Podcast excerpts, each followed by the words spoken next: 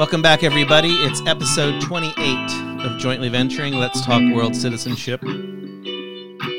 It's late July 2020, and today was Australia's worst day on the COVID 19 front 700 some odd new cases. And today's episode is about not a recent problem, but an ongoing problem that's been around for many, many decades, going on 75 years or so, 72 years to be precise. And that is the question of Palestine, the question of the Israeli Palestinian conflict, which commenced in 1948 effectively, and of course, many things before that, um, uh, when Israel became a state and has been unresolved ever since.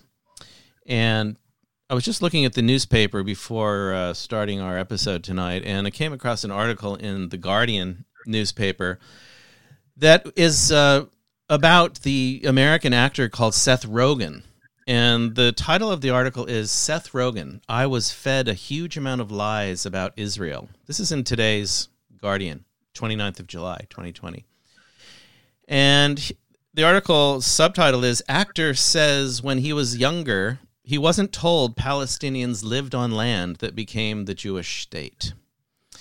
So this is a common story that we hear often um, from people around the world, whether Jewish or non-Jewish, um, that they simply were never really informed about uh, the situation in what is currently called um, Israel or also known as historic Palestine. And I certainly know with my countless Jewish friends, um, every single one of them I've spoken with about issues regarding uh, the people of Palestine. Virtually every single thing I tell them is news to them. I'm talking about extremely smart, highly educated, very interesting, curious people who nonetheless n- knew virtually nothing about the actual situation on the ground in historic Palestine today. And that is also reflected in this article here, um, all about Seth Rogen. So that is sort of the background to what we're going to talk about today, which is sort of a basic Palestine 101 discussion with a leading expert on the situation there. Um, and we hope to provide some basic background so that you can understand the situation better during an era where things are as as unstable and as sort of uh, not positive as could be possible. So today we're very fortunate to be speaking with Joe Schechla, who's the coordinator of the Housing and Land Rights Network of Habitat International Coalition. He's talking to us today, very close to Palestine um, next door in Egypt. He's speaking to us from Cairo.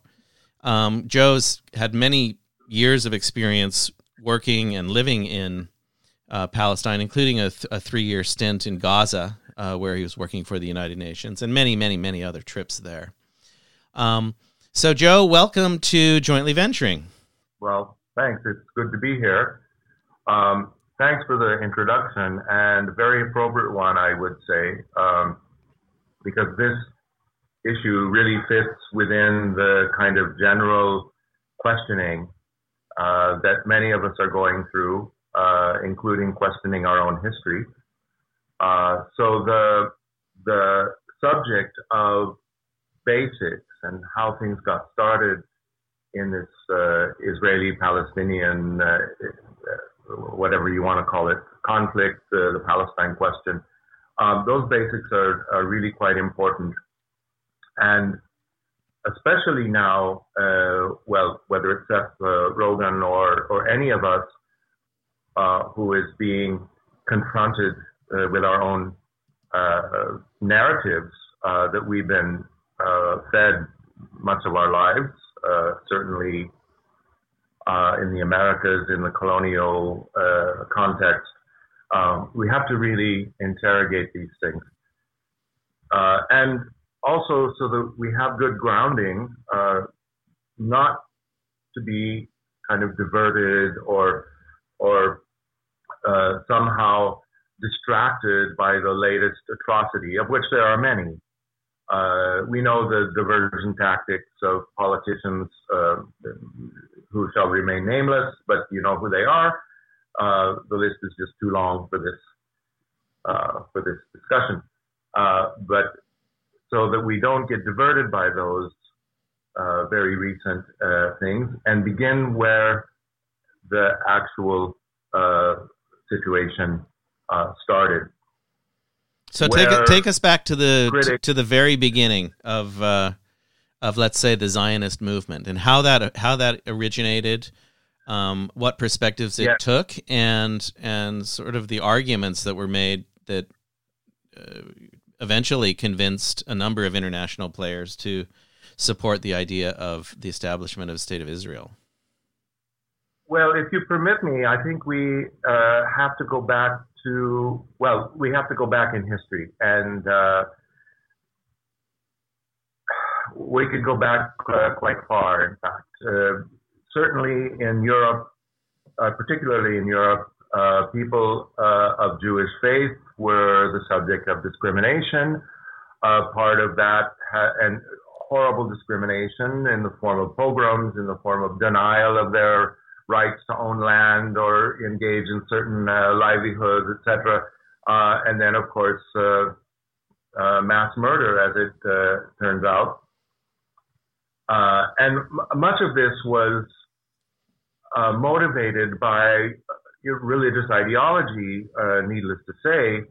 I attribute much of it to the narrative of Saul of Tarsus, the Apostle Paul, who uh, was a collaborator with the Romans and uh, put, tried to put the Romans, uh, take the Romans off the hook and, and blame the Jews for killing Christ.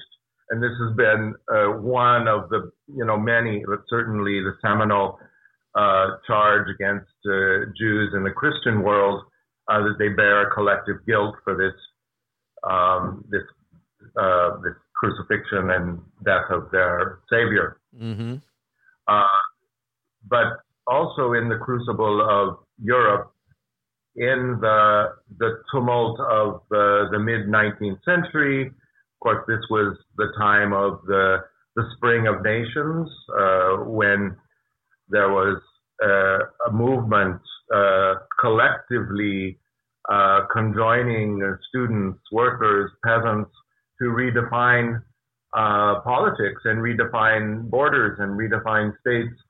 Uh, that Spring of Nations in 1948 uh, took place with a lot of national aspirations, many of which were dashed two years later when the peasants allied with the bourgeoisie and the, the whole movement collapsed. So the spring turned into uh, an, unfortunate uh, harsh winter uh, for them, like in our Arab Spring analogy. But out of that crucible uh, came this nationalist movement that was also very much uh, racially uh, motivated uh, or grounded, and each nation was trying to define its own uh, distinction uh, on genetic on a genetic basis. We had the the Herbert Spencer movement, you know, the eugenics movement that grew out of that. And in the same period, in fact, in 1851, uh, we have what is considered to be kind of a standard reference for Zionists, uh, written by a man named Heinrich Graetz, uh, a Jewish German-speaking Pole who wrote the history of the Jews or the history of the Jewish people, depending on your translation. And this was the romantic novel that took scripture and filled it in with fantasy uh, attempting to create this uh, sense that people of Jewish faith uh, constituted a common race. Well, this fit perfectly within the racist narratives of the of the time. Uh, it became, of course, a motivation for, for Zionism. That is that every race and nationality should have its own state. Uh, and this may at, at the sort of on the surface, prima facie look like a kind of a a standard, a norm uh, at the time. But how it began actually when it crystallized in the Zionist movement uh, was a kind of a setup where uh, to establish a state, it was already understood uh, what is enshrined in Article 1 of the Montevideo Convention, the, the attributes of a state. Those are three things. One is territory. Uh, one, of course, is population and people or peoples. Uh, and the third requisite uh, are, of course, institutions, including governments that are recognized internationally. Mm-hmm. But even before that, that formula was enshrined in Article 1 of the Montevideo Convention in 1933. Uh, the Zionist movement and its leadership understood these components very well. They had no territory, uh, distinctly Jewish. They had no people distinctly Jewish. Uh, and as you know, the new historians have pointed out, the you know the Jews of Europe came from many different origins. We don't need to get into that uh, in detail, but in North Africa they were Berbers. In uh, Eastern Europe they were uh, they had Turkic roots. Uh, the you know the Rhineland uh, Jews and in Lincoln Lincolnshire and in England they came originally from uh, the from Andalusia. They had no common uh, racial or national characteristics whatsoever any more than a, any other uh, group of uh, religious uh, adherents or practitioners. But this notion uh, was at the, the core of a movement that began by establishing institutions for lack of the other attributes of a state. The, the principal and first institution uh, was the World Zionist Organization, established formally in the Basel Convention uh, in Switzerland uh, of the Zionist movement in 1897. Mm-hmm. And this uh, this institution started uh, with a charter with articles of incorporation that uh, set out the purposes uh, of colonization for the benefit of people of Jewish race, race uh, or descendancy. So the concept of Jew equals racially distinct category was built into this institution. And the services of this institution um, were exclusively for those having Jewish, who belong to the Jewish race, race or descendancy. Uh, and that becomes kind of the fulcrum, the linchpin, if you will, of the whole system uh, that became apartheid uh, in South Africa, but but also the apartheid practiced in Palestine.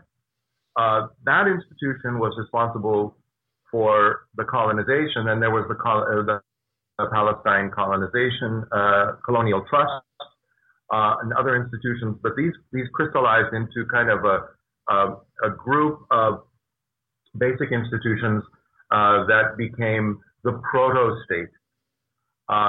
Of course, the World Zionist Organization uh, carried the title Zionist, and most Jews in the world, certainly in North America and in Europe, we were not Zionists. Uh, they were they were practitioners. There's always been this dilemma, you know, uh, since then over whether or not we are Jews by by faith and practice, or we're Jews as a as a nationality, mm-hmm. uh, as a national group. Uh, and this has been the subject of anti-Zionist Jewish writing and thinking uh, for centuries. In fact, uh, starting with the emancipationist tradition of Moses Mendelssohn, um, the objective was to be equal citizens uh, in Europe not to be distinct racially or, or in any other way, uh, but to have the freedom in a democracy where one could w- worship as one chooses. This long emancipationist tradition was embattled uh, with the Zionist movement, and it remains uh, one of those issues that Scott you were referring to now uh, with the, the, the, kind of uh, epiphany, if you will, of uh, a new generation of people of Jewish faith who have discovered they've been lied to for generations. Mm-hmm. Uh, but this this emancipationist tradition has always existed uh, parallel to the Zionist one, and they've always been in contention. But the Zionists were not the majority by any means. Uh, there was, of course, the Rothschilds and you know Israel Zangwill and uh, uh, you know uh, uh, Theodor Herzl and these these leaders who were kind of like the the, the latter day Saul of Tarsus, who were doing you know collecting funds to feed their new religion, but at the expense of the unrecognized people already living in the target country that they they had their eyes set on to become um, uh, a Jewish state.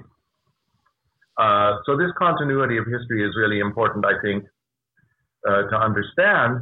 But what happened in the case of uh, Jews of or people of Jewish faith in Europe and in North America is the, the need for something that was equally colonialist, but not so much labeled as Zionist. And so the same organization uh, came up with a sister organization, same executive directors, uh, you know, same articles of incorporation, same objectives, but called uh, the Jewish Agency, mm-hmm. which sounds rather innocuous. I mean, who could who could uh, assail a Jewish agency? Jews, people of Jewish faith, needed agency, uh, but they were actually uh, a kind of a, uh, a, a, a, wider face, if you will, unfortunately for that um, analogy, but a, kind of a, a happy face of the World Zionist Organization. And it's now the World Zionist Organization slash Jewish Agency and has, has been since 1927. Right, right. Uh, and that led to that led to a division of labor later on that's important. But also in that division of labor, uh, without a people, without a territory, um, was the funding agent uh, of that. So the division of labor soon became necessary so that uh, already in 1901, those same people uh, advocating a Jewish state, Jewish race, Jewish nationality, uh, in Europe established the Jewish National Fund. The Jewish National Fund became the kind of uh, uh, financial vehicle for both the World Zionist Organization and the Jewish Agency uh, and the colonization of Palestine uh, overall. It has been uh, for persons of Jewish faith growing up, you know, in, you know, engaged Zionist families. It became the symbol of their contribution and their connection uh, to Israel. Um, you know, having the little JNF little blue boxes that everybody put their their coins in to save and then con- contribute to the Jewish National Fund uh, and the colonization of Israel. Uh, this still continues until today. Mm-hmm. Uh, so this is part of the the ideology uh, that people of Jewish faith were were raised with in Zionist families. That always the Jewish National Fund was this this uh, really uh, do-gooder organization that is the you know protecting the environment, that is uh, planting trees, that is uh, uh, funding the the return of uh, of lost souls uh, to a land they had no historical uh, connection with, uh, not gen- congenitally or or geographically. Uh, but it was these were the engines of of an ideology that um, replaced or supplanted the other attributes of a state until the territory and the people could be consolidated in a way that realized the colonial vision. Of course, the world was also moving away from the colonial past. Uh, it hasn't yet actually weaned itself off that colonial past, uh, but at least it was taking uh, different forms. Uh, there was the mandate system, of course, uh, with the defeat of the Ottoman Empire that uh, led to the British mandate over Palestine and the French mandate over Greater Syria, mm-hmm. And the British mandate over Iraq, for that matter, as well. You know, after the First World War, uh, kind of set the stage, and the Sykes-Picot Agreement that that defined, uh, carved out territories to uh, comply with the interests of those uh, colonial powers, uh, remain part of the, the contention today. And and need to be, of course, interrogated. But what happened before 1948 was a colonial process that through the uh, the British mandate, and that was a kind of that British mandate was also kind of uh, ambivalent about colonization. Uh, you know, there was the British White Paper that uh, in the 30s called for some kind of a partition, but it was never really um, articulated or adopted as, as policy, but it became the kind of uh, raison d'etre for the Zionist movement to partition Palestine uh, as a first step to control of the whole of, of, Palestine, which is, by the way, the only country in the region with with natural borders. There, there's no other border line in the region that conforms with actual geographical features like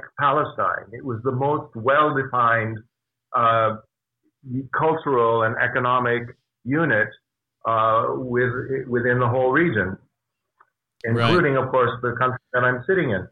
So uh, that was uh, the vision of the ultimate vision was to have an economic union, but even with the Balfour Declaration 101 years ago, uh, well, 102 years ago now, that uh, uh, promised a homeland, a Jewish home in Palestine. It never called for uh, two states. It never called for, uh, for that matter, partition.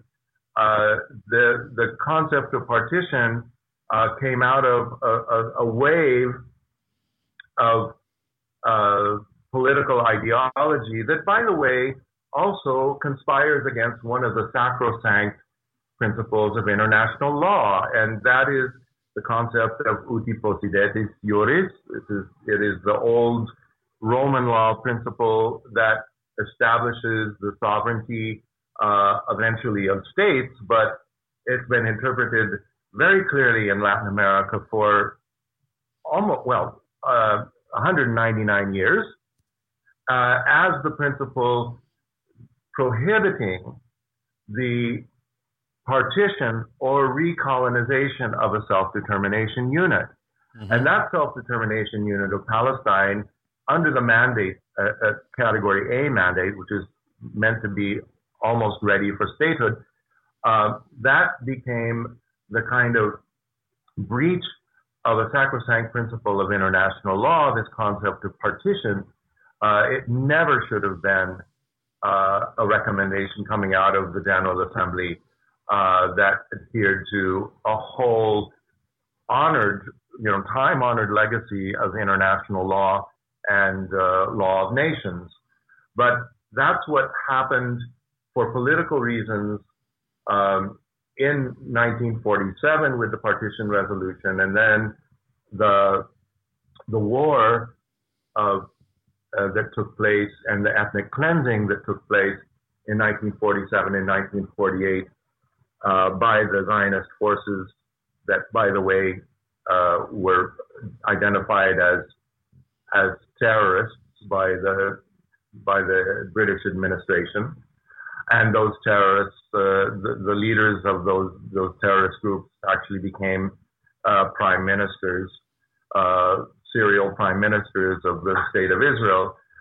uh, these contradictions somehow uh, were lost uh, to uh, you know the the ideologized generations of not only people of Jewish faith, uh, but a lot of us who grew up in colonial settings.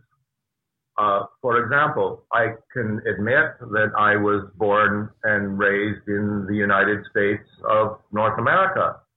Well, that was not my choice, but what what happened was that we all got sort of imbued with this sense that uh, there's uh, there's a sacrament in colonization of you know extending the frontier of uh, of uh, eliminating the indig- or replacing the indigenous people. And what also is very subtle for us in North America and, and in other countries as well is this long tradition that has come out through the literature, the colonial literature of the United States, where the early settlers called themselves the New Israelites, um, and the and called the indigenous peoples the New Canaanites. Uh, the literature, the books, the newspapers, the correspondence, um, articles are replete uh, with these references. And every pulpit for 300 years in North America was speaking of their own congregations as the new Israel. So that this concept of, of Israel was a, a sacrament long before uh, the Zionist movement in Europe or the establishment of the modern state uh, of the same name. So um, let, us just let's just pause there for a second and and um, and give people just a little bit more clarity in terms of the geopolitical realities on the yeah. ground of the area that is known yeah. as historic Palestine, which of course comprises what is today the Gaza Strip, Israel proper, the West Bank, and uh, yeah. and um, um, um, the Golan Heights in the northern part of the area. So prior to the British mandate beginning, which I believe was 1917, is that correct? British mandate? Uh, well, it, yeah, it, it, was after the war. The war ended in 1918. The the mandate began. Uh, Treaty of Versailles. It, right. So, so 1919. yeah, yeah, 1919. So prior to 1919, this this piece of territory was under the control of the Ottoman Empire, correct? These were administrative units of the Ottoman uh, Empire, which was identified. The state ideology was pan-Islam. So it was essentially it wasn't a Turkish necessarily a Turkish unit. It was an Islamic uh, empire with minorities uh, identified within it. And at that time, um, let's say in 1919, at the at the commencement of the British mandate, um, what percent of the local population in historic Palestine was Arab, and what percentage was Jewish? Uh, the population, well, uh, there are two, two uh, statistics to consider. The, uh, the population, the Jewish population in Palestine was uh, very small, mostly concentrated in some neighborhoods of West Jerusalem and in Tel Aviv, which was a, a colony built on the ruins of seven destroyed Palestinian villages and a few kibbutzim, uh, which they called altogether the yishuv or the colony, the Jewish colony in Palestine. Um, that was uh, about uh, five or six percent uh, of the population, and then the land ownership was uh, actually the population was a little bit more than than than that, but the popul- but the land ownership was between five and six percent uh, Jewish owned mm-hmm. um, uh, at the time of the mandate. Uh, right, right. That, that was partly due to the activities of the Jewish National Fund uh, the World Zionist Organization, Jewish Agency, uh, purchasing land uh, from absentee landowner, landowners, and also the Yishuv, the, the kibbutz uh, movement, also would acquire land by, you know, uh, expanding their, their fences in the middle of the night. Uh, so there were all kinds of tactics, large and small, that sought to extend, of course, the, the land of the, the Jewish colony there, the European Jewish colony.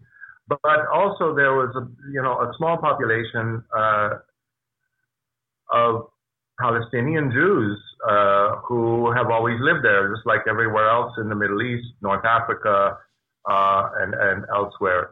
Um, we're not talking about them so much, uh, but rather the, the, the, colonists who came in during during the mandate. Right, and that uh, that percentage stayed relatively stable until the end of the Second World War. Until, uh, until the end of the First World War, and then it began to grow.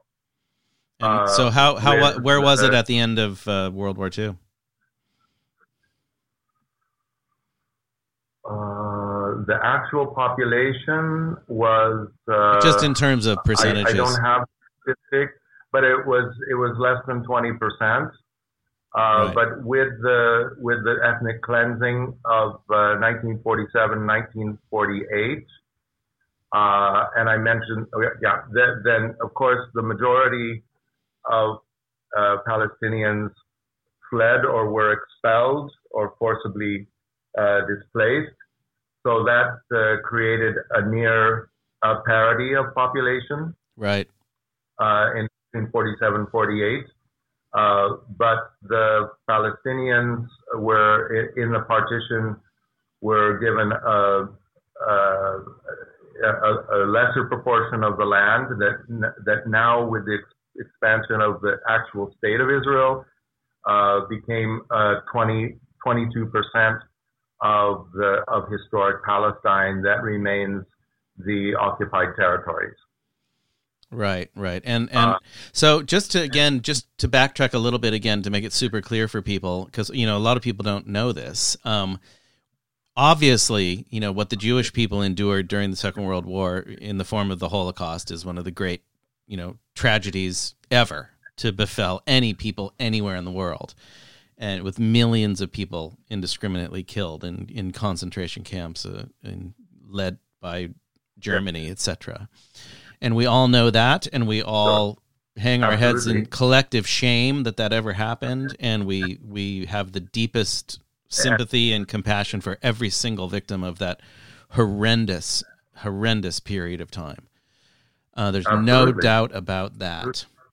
And and it should never be. Pardon? But it and it should never be repeated, of course. Absolutely, yeah. no question about that.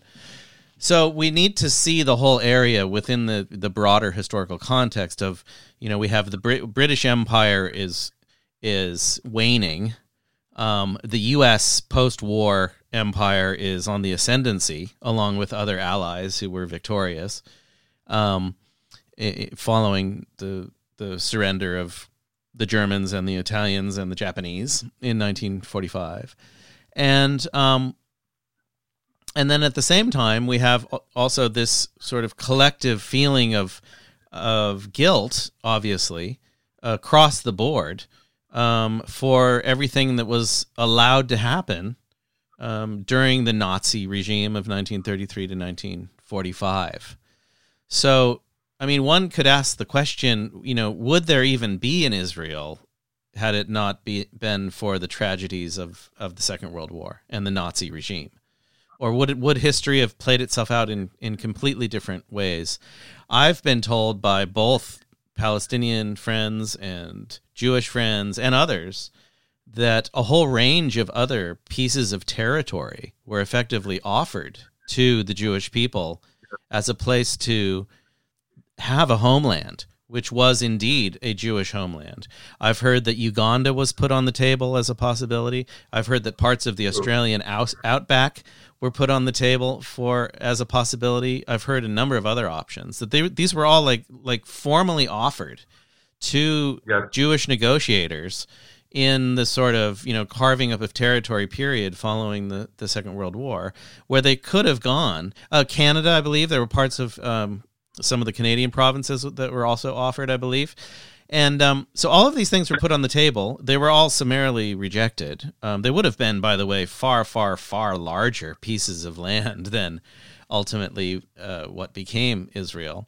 Um, and and they had their own whole series of injustices associated with those. It would have been on Aboriginal territory. It would have been in indigenous territory. It would have been in, in the you know Ugandan local people's territory, etc., without them having a say.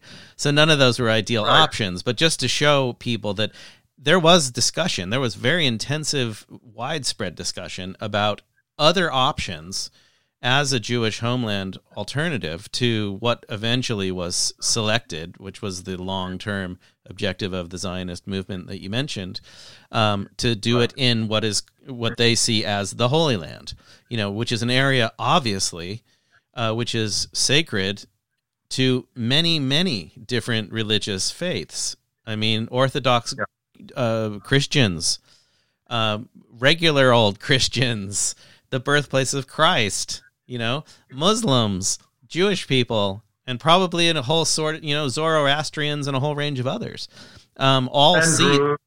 Uh, yeah. Druze, indeed. Um, it, that little teeny sliver of land is considered sacred by a, a whole wide spectrum of you know deity based religions um, and yet essentially now today it, it is under the effective control of just one of them so 1945 yeah. comes around world war ii ends the allies are victorious um, there's discussions and peace agreements and, and so on and so forth and then the British mandate is ending. The Zionists are extremely well organized. They're extremely well armed, and then they begin this yep. this concerted effort using violence to achieve their political objectives. What happened then? Yeah. Well, um, it, it, should be pointed out with this history, yes, there were many uh, other options. There was the Uganda option. There was even a Madagascar option. There was the the the the, the famous or infamous Andinia project in uh, Patagonia in uh, in Argentina. Uh, all of these were on offer, but you do, you notice that among that list of alternatives offered by the colonial powers, Bavaria wasn't one of them. Right. Right. So, right. you know, so the, there was also this, this historic tension uh, between the, uh, well, uh, you know, this friendly, uh, you know, convergence uh, uh, actually between the anti-Semites and the Zionists to get the Jews out of Europe. And this was some of the motivation of some Europeans who supported the Zionist movement. Uh, and then there was also this uh, concept of having, and this is also part of the Zionist literature and the uh, and the colonial literature of the time, that in the in the period where oil was being discovered in the region, that to have an outpost uh, like an Israel, kind of a Western uh, European allied Israel in the region would be a geostrategic asset. Uh, that that would also be somehow uh, a clear advantage for for the West. When even in the late uh, Ottoman period, for example, the, the Jewish population, the self-identified Jewish population of Palestine, was only three percent.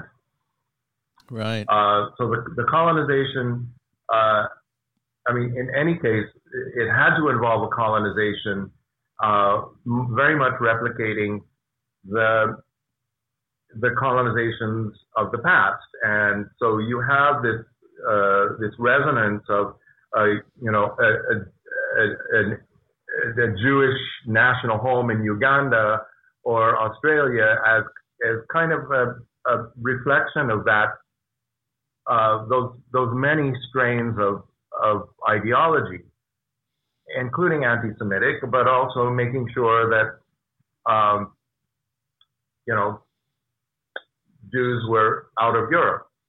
Uh, and there are plenty yeah. of uh, arrangements, you know, the, the, the, the, the transfer agreements uh, between the Zionist movement in Hungary and the Nazis and the, and the uh, agreements between the, the, the, uh, the Zionist movement and the Ottomans in, in Constantinople, in, in Istanbul at the time, uh, were, were, were, well, maybe not so famous, but certainly part of the, the, the kind of deal of the century in that case to move uh, unwanted Jews uh, out of Europe. Yes, I think that in in speculation, we can always say that without the Holocaust, Israel would not have had the great sympathy, uh, that that that wellspring of, of sympathy uh, that blinded decision makers to the existence of the indigenous civilization that was there, um, blinded them also to the violations of sacrosanct principles of international law that should have been their, um, you know, the tools of their trade. Uh, and certainly in the in the post-mandate period, and I mean Germany has been one of the the greatest um, impetuses or the funders of the establishment of the state of Israel. The uh, the telecommunication system was set up by by uh, Germany. Uh, Germany, um, uh, you know, supplied the steel for the for the construction um, you know, $55 billion worth of, of direct grants from Germany to Israel in the three decades after uh, the establishment of the, of the proclamation of the state. Mm-hmm. You know, these are kinds of reparations uh, that were part of that post-Holocaust um, um, blood money uh, that that went to establish this colony in Israel. There there's this this tremendous confluence, and and this is why the story has to invoke these these you know these deep past temporal references, but also the the convergence of many strains of of ideology, the racist ideology, the anti-Semite ideology, which is part of that in Europe, uh, the, the Holocaust, which of course culminated that, but, but also the reparations that, uh, that uh, arose from that. These are all factors that made Israel uh, the colonial outpost that it is. And all of these ideological strains um, have blinded us and, and most directly um, persons of Jewish faith uh, to the, the act of colonialism, the serious crime of population transfer uh, that were carried out, the ethnic cleansing uh, that somehow were justified, and even for North Americans who thought that this, you know, this concept of Israel was a sacrament anyway, because they're because it's us. Um, right. And you know, lest we also forget we also- the the slogan that was so commonly proclaimed by the Zionist movement was, with not a not a smidgen of irony, uh, for a people without a land, a land without a land people. Without so yeah, this is how this is land. how it was sold to to the international community. They actually publicly, repeatedly said, "We are a people we have no land, therefore we're going to a land that has no people. Neglecting to mention that the Palestinian people had been living there for thousands of years. You know, and that's how it all yeah, began. And the, Zionists, uh, uh, you know, people of Jewish faith, uh, under their leadership, under Zionist leadership, accepted this double-edged sword uh, of of identification as a distinct race, that Jew, persons of Jewish faith constitute as a, a distinct race. Well, it was precisely that argument that the Nazis used uh, to persecute them, to, to annihilate them. Um, you know, and, mm-hmm. and they had no uh, you know, genetic, uh, geohistoric uh, reasons for uh, that, that justified that. Of course, the same was done in the same proportion to the Roma, who, by the way, have a common uh, origin. By the way, it's not the. I mean, they could be in some racist concept considered to be a distinct people, but you know, people of Jewish faith in Europe, especially with their great with their great diversity, uh, they swallowed this this bitter pill, uh, and it and it actually led to justifications for their genocide. And the same the same principles are enshrined in those institutions: the World Zionist Organization, Jewish Agency, Jewish National Fund. They're the institutions that control the land, all of the resources in historic Palestine.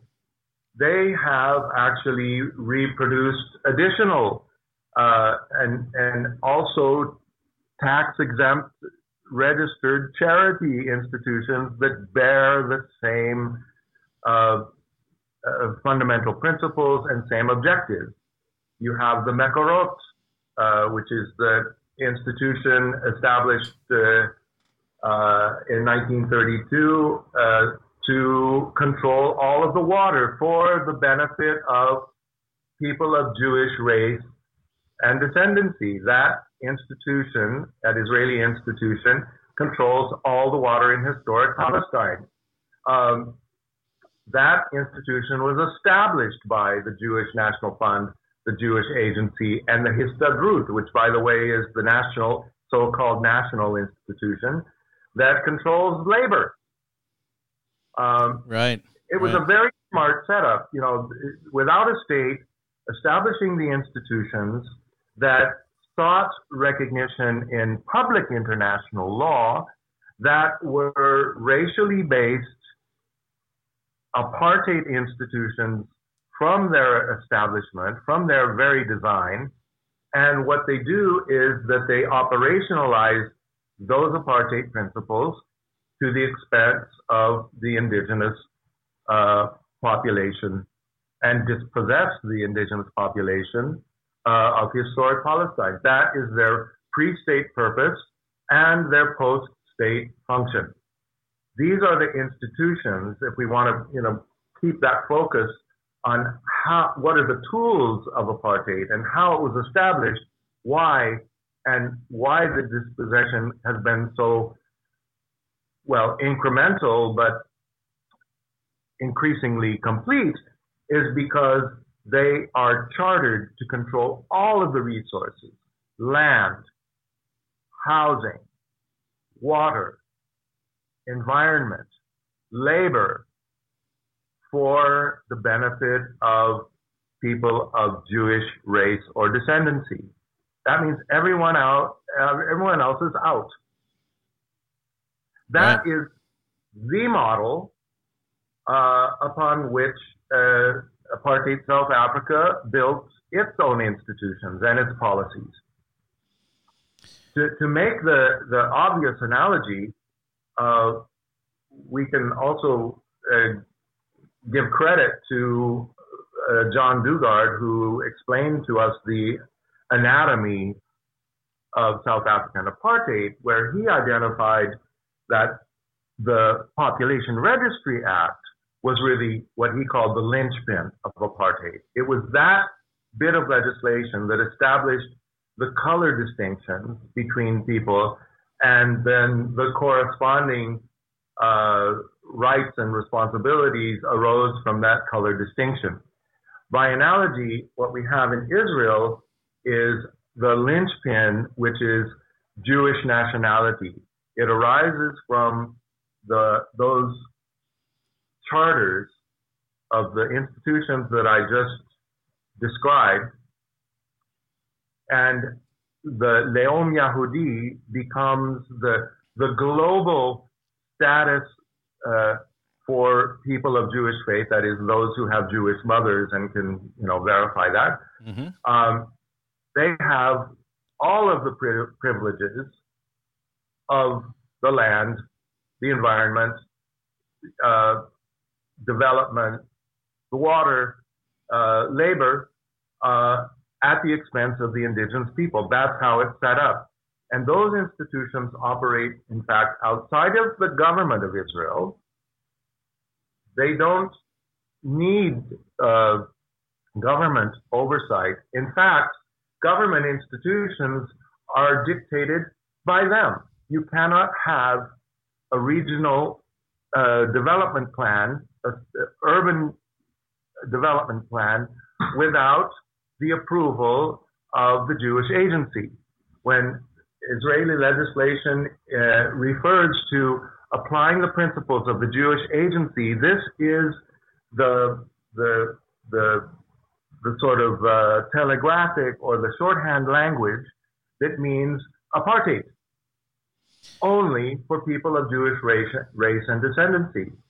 Right, and of uh, course, you, it's useful to point out here that a, a, a, fact that you know completely shocked me when I first learned it many years ago. That, um, you know, as you mentioned, in the early years of the state of Israel, according to written plans, um, massive swathes of historic Palestine were evacuated of Palestinians who were forced out into places like Gaza, into into the West Bank, and certainly into third countries all across the world. One of the biggest diasporas in the world are Palestinian refugees, um, who who, as part of a plan, um, land was taken over, combined with the outright destruction, permanent eradication of more than 531 Palestinian villages in what is now Israel. All of this is very, very well documented.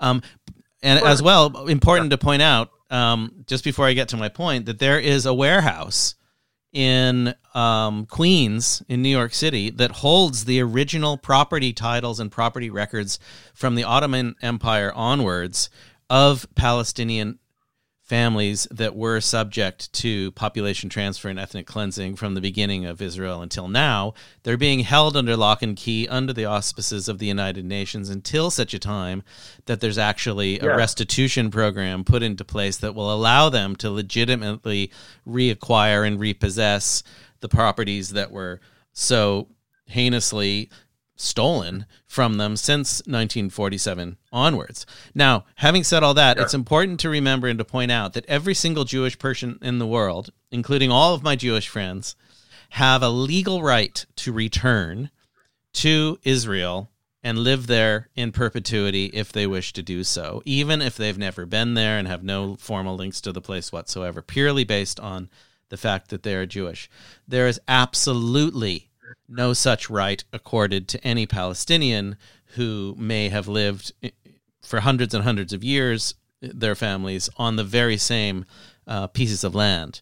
Um, there is no right to return under Israeli law, but there is certainly under international law, and countless United Nations resolutions and other statements have been made in support of the right of return and right of restitution for the uh, the current uh, caseload of Palestinian refugees, which now numbers six, seven, eight million, maybe even more uh, when you add it all up. So that's kind of a modern day yep. manifestation um, of what a hundred or two hundred years of policy can have in terms of impact upon people that are alive today.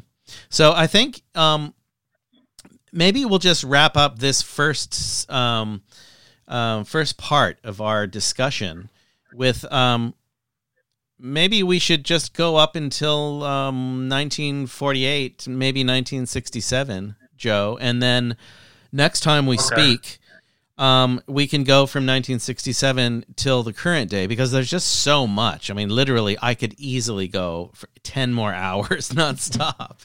there's just so yeah, much information, yeah. and I'm not referring to any books or papers or anything, and neither are you. This is all just from, you know, personal experience. And so, you know, aside from uh, so let's let's just do that real quickly up from like 48 till 67 and before we end just make a plea to every single Israeli and every single Jewish person in the world to please vi- try to visit Palestinian areas and try to meet the people there and try to talk to them and try to engage with them and see as I have with my own eyes many times, and as Joe has far more times, um, the immense, immense human suffering that Palestinian families across that area are forced to endure every single day.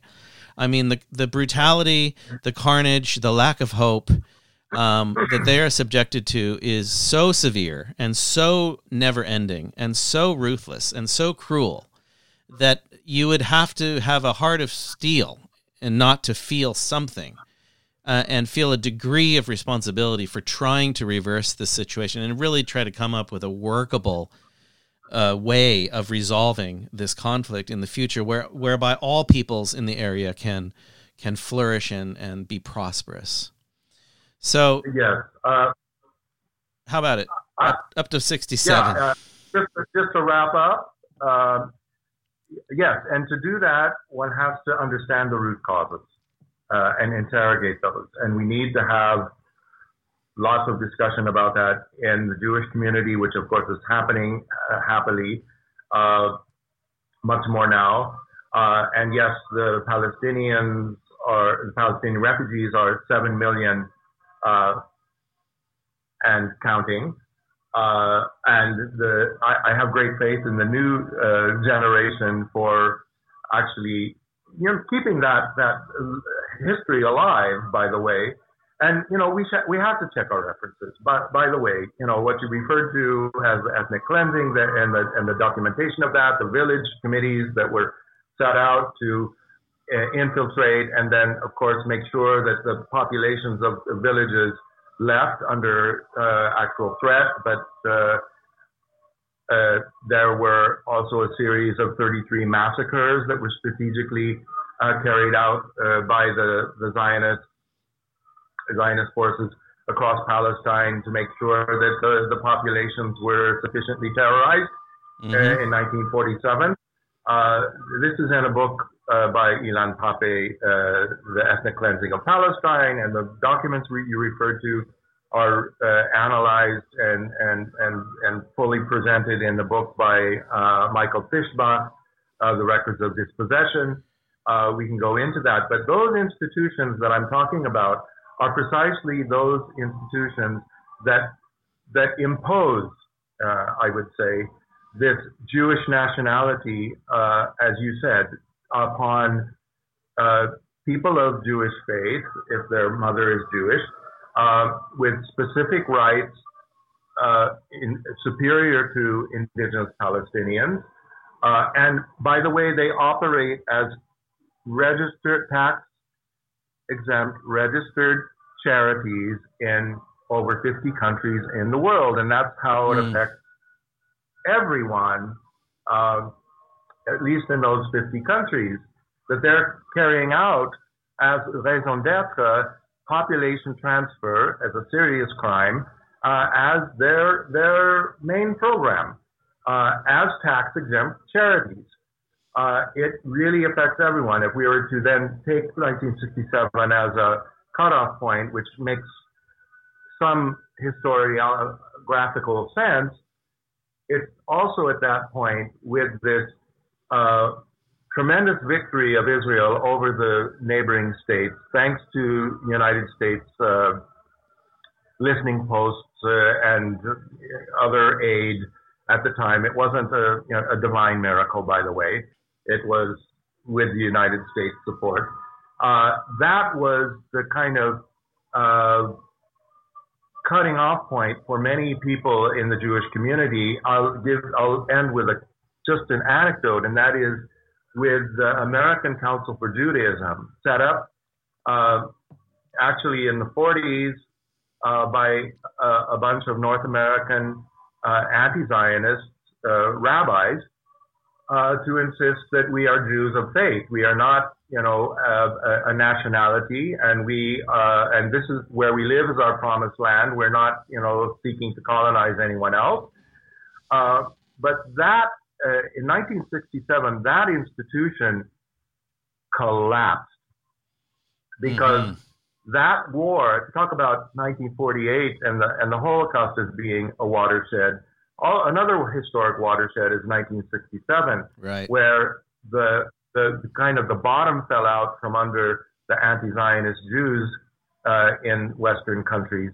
And after that, a whole generation uh, of, of people of Jewish faith were denied that uh, that emancipationist tradition. It's as if it disappeared. It didn't exist.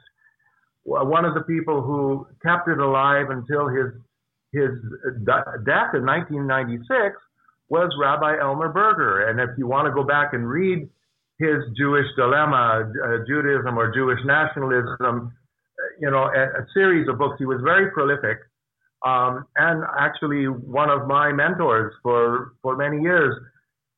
Uh, I had the privilege to know him for eight years before he died.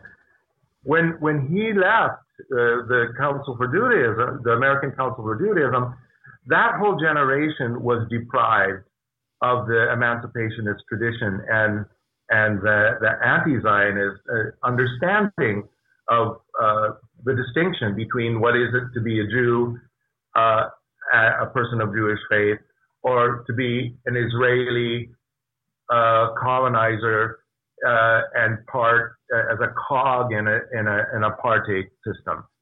Um, so from 1967, we can actually, you know, create a, okay, it's a little bit arbitrary, but in ideological terms, it really was a watershed uh, especially for people of Jewish faith, for people in the United States, for people in the West who had been spoon-fed this uh, this ideology of race, racial distinction, and uh, justifying apartheid, even on biblical, uh, you know, foundations. Uh, and then the rest, of course, is history.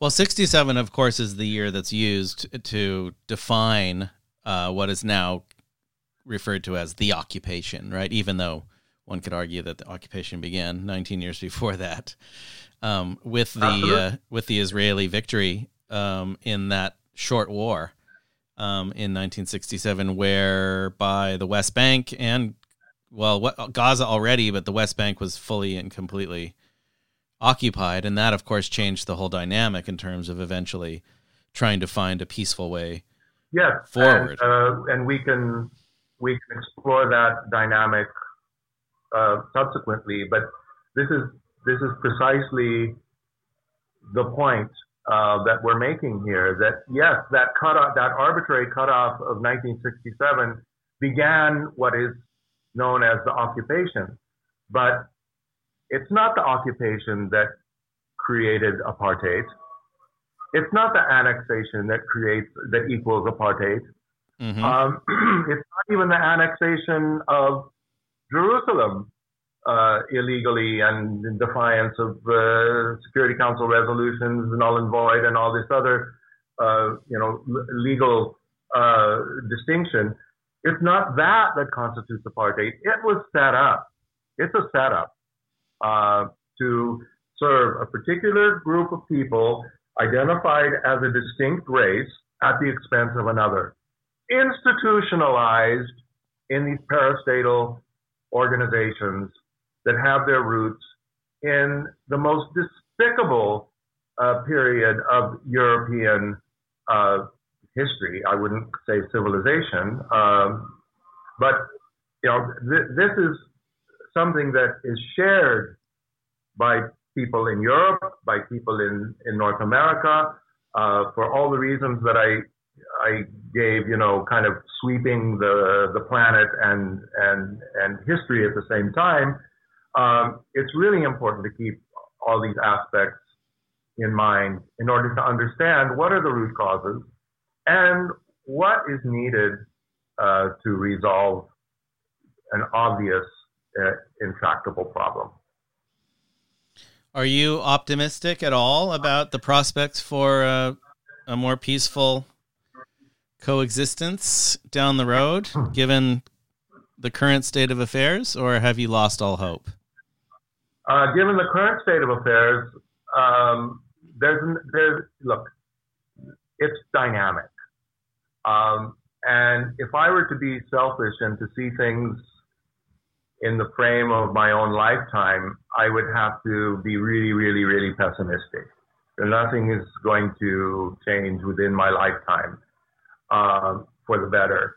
But like I said, there are questioning new generations that are inquiring and interrogating uh, these ideological assumptions. Um, besides the, the sort of human dimension of solidarity with Black Lives Matter and, uh, and Indigenous Lives Matter, uh, these unfortunate, you know, meals that we've been served up uh, historically uh, have to be properly digested and uh, and and rethought. Uh, and I think that process, that dynamic, is is a long one. It's going to take much more time than I have to witness it, unless I become a, an actual vampire. Uh, but even then, you know, climate change is not very going to be very kind on vampires either. So, uh, For sure. yes, I, am optimistic that after we check out, uh, there will be there will be some kind of a, a normalcy. But all of these institutional uh, forms of racial discrimination, uh, the apartheid system that exists, have to give way to something better, and that gives me optimism as long as critical thinking remains alive.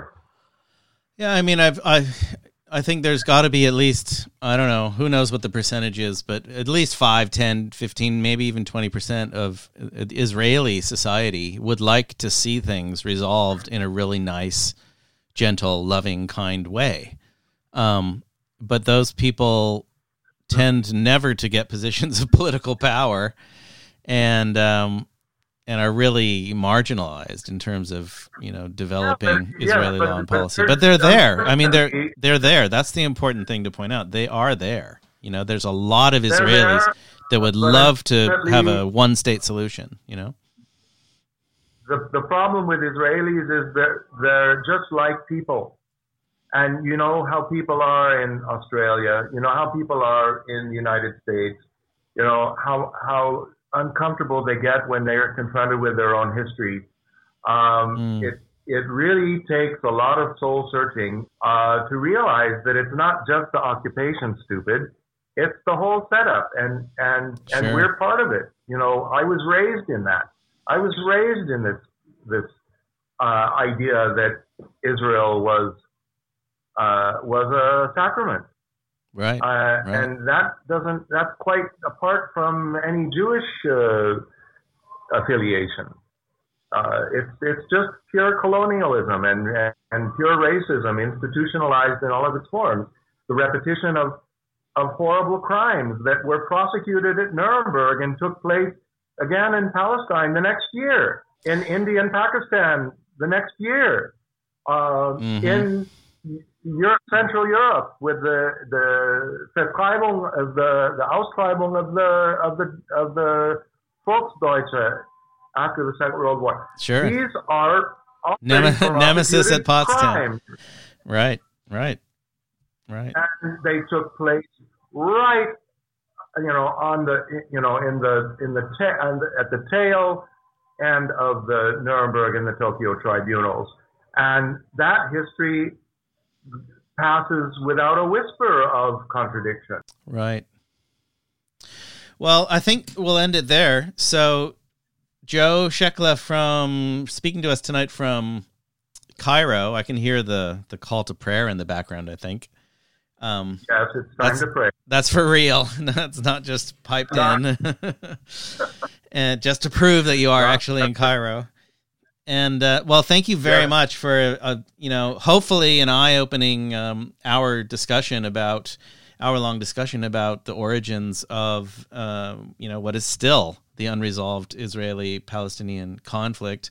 Um, you know, and I should add, of course, that neither myself nor Joe are either Palestinian nor Israeli nor Jewish nor Muslim, and we just nor Christian nor Christian. Uh, we just approach this issue exclusively from a humanitarian human rights perspective, and um, you know feel that it's it's really one of the most important international issues uh, in the world. It's been ongoing for decades and decades, and we really need to find a critical mass of people that will help find a just and equitable way forward on this. And um, and let's keep hope alive and and see that change does often come. Um, it just takes a long time, and and sometimes patience is the best um, approach, but justice very often does come about yeah. in even the worst yeah. circumstances in the world. And there's a lot of struggles that both Joe and myself have had, uh, you know, the privilege to be very, very, very close to, um, who did ultimately prevail, um, and who did in the against all odds eventually overthrow the whether it was the you know Indonesia occupying East Timor or the white regime dominating the apartheid regime in in South Africa or and a whole range of others where you know victory never looked very close um, but sometimes it does come about. Doesn't always come about but sometimes it does so with that, I will yeah. thank you again, Joe, and um, we'll be back with part two of this discussion. Well. 1967 onwards to today. And during that time, we're going to explore not only uh, the questions of you know occupation and war and the current uh, right wing government in in Israel, which is planning to annex one third of uh, the West Bank, but what you know what whatever happened to the Oslo peace accords and the Oslo peace process when things looked so favorable in the early mid 90s. You know, whatever happened to um, even Gandhian movements that were sort of fledgling, but nonetheless sort of taking root in certain parts of of Palestine and a whole range of other questions. And what is a possible way forward? What are they? You know, what will it what would it look like um, in a region like that, in a country like that? um, which has you know a, a very large uh, um, economy for its size. Um, so there is certainly an economic potential for finding a way um, forward, but before that has to come a psychological shift in the minds of everyone in the region towards you know a spirit of of oneness and a spirit of brotherhood and a spirit of equality and once people reach that stage of understanding yeah. well, anything's possible overly Hegelian, but yeah, it uh, that change starts in the mind, and definitely, it's it's up to all of us. Absolutely. Um, okay, Joe. Well, thank you very much. Um, that was the first part of episode 28, and we will be back soon with part two of Jointly Venturing. Let's talk world citizenship with Joe Schechla again speaking to us, probably from Cairo, given the fact that COVID 19 means people can't hit the road like they normally do, including myself, who is enduring the longest time not sitting on an airplane since 1965. Right. so, with That's that, right. fare thee well. But I wish visit Egypt. It would be nice to visit Egypt. I'm kind of stuck here. But yeah, your day happily, will come. Happily uh, here and ready to talk at any time. Your day will come. Okay, okay, so join us next week for episode 29 when we will be speaking about the melting Arctic with climate change campaigner Robin Bronen. So until then, take it easy, everybody. Bye.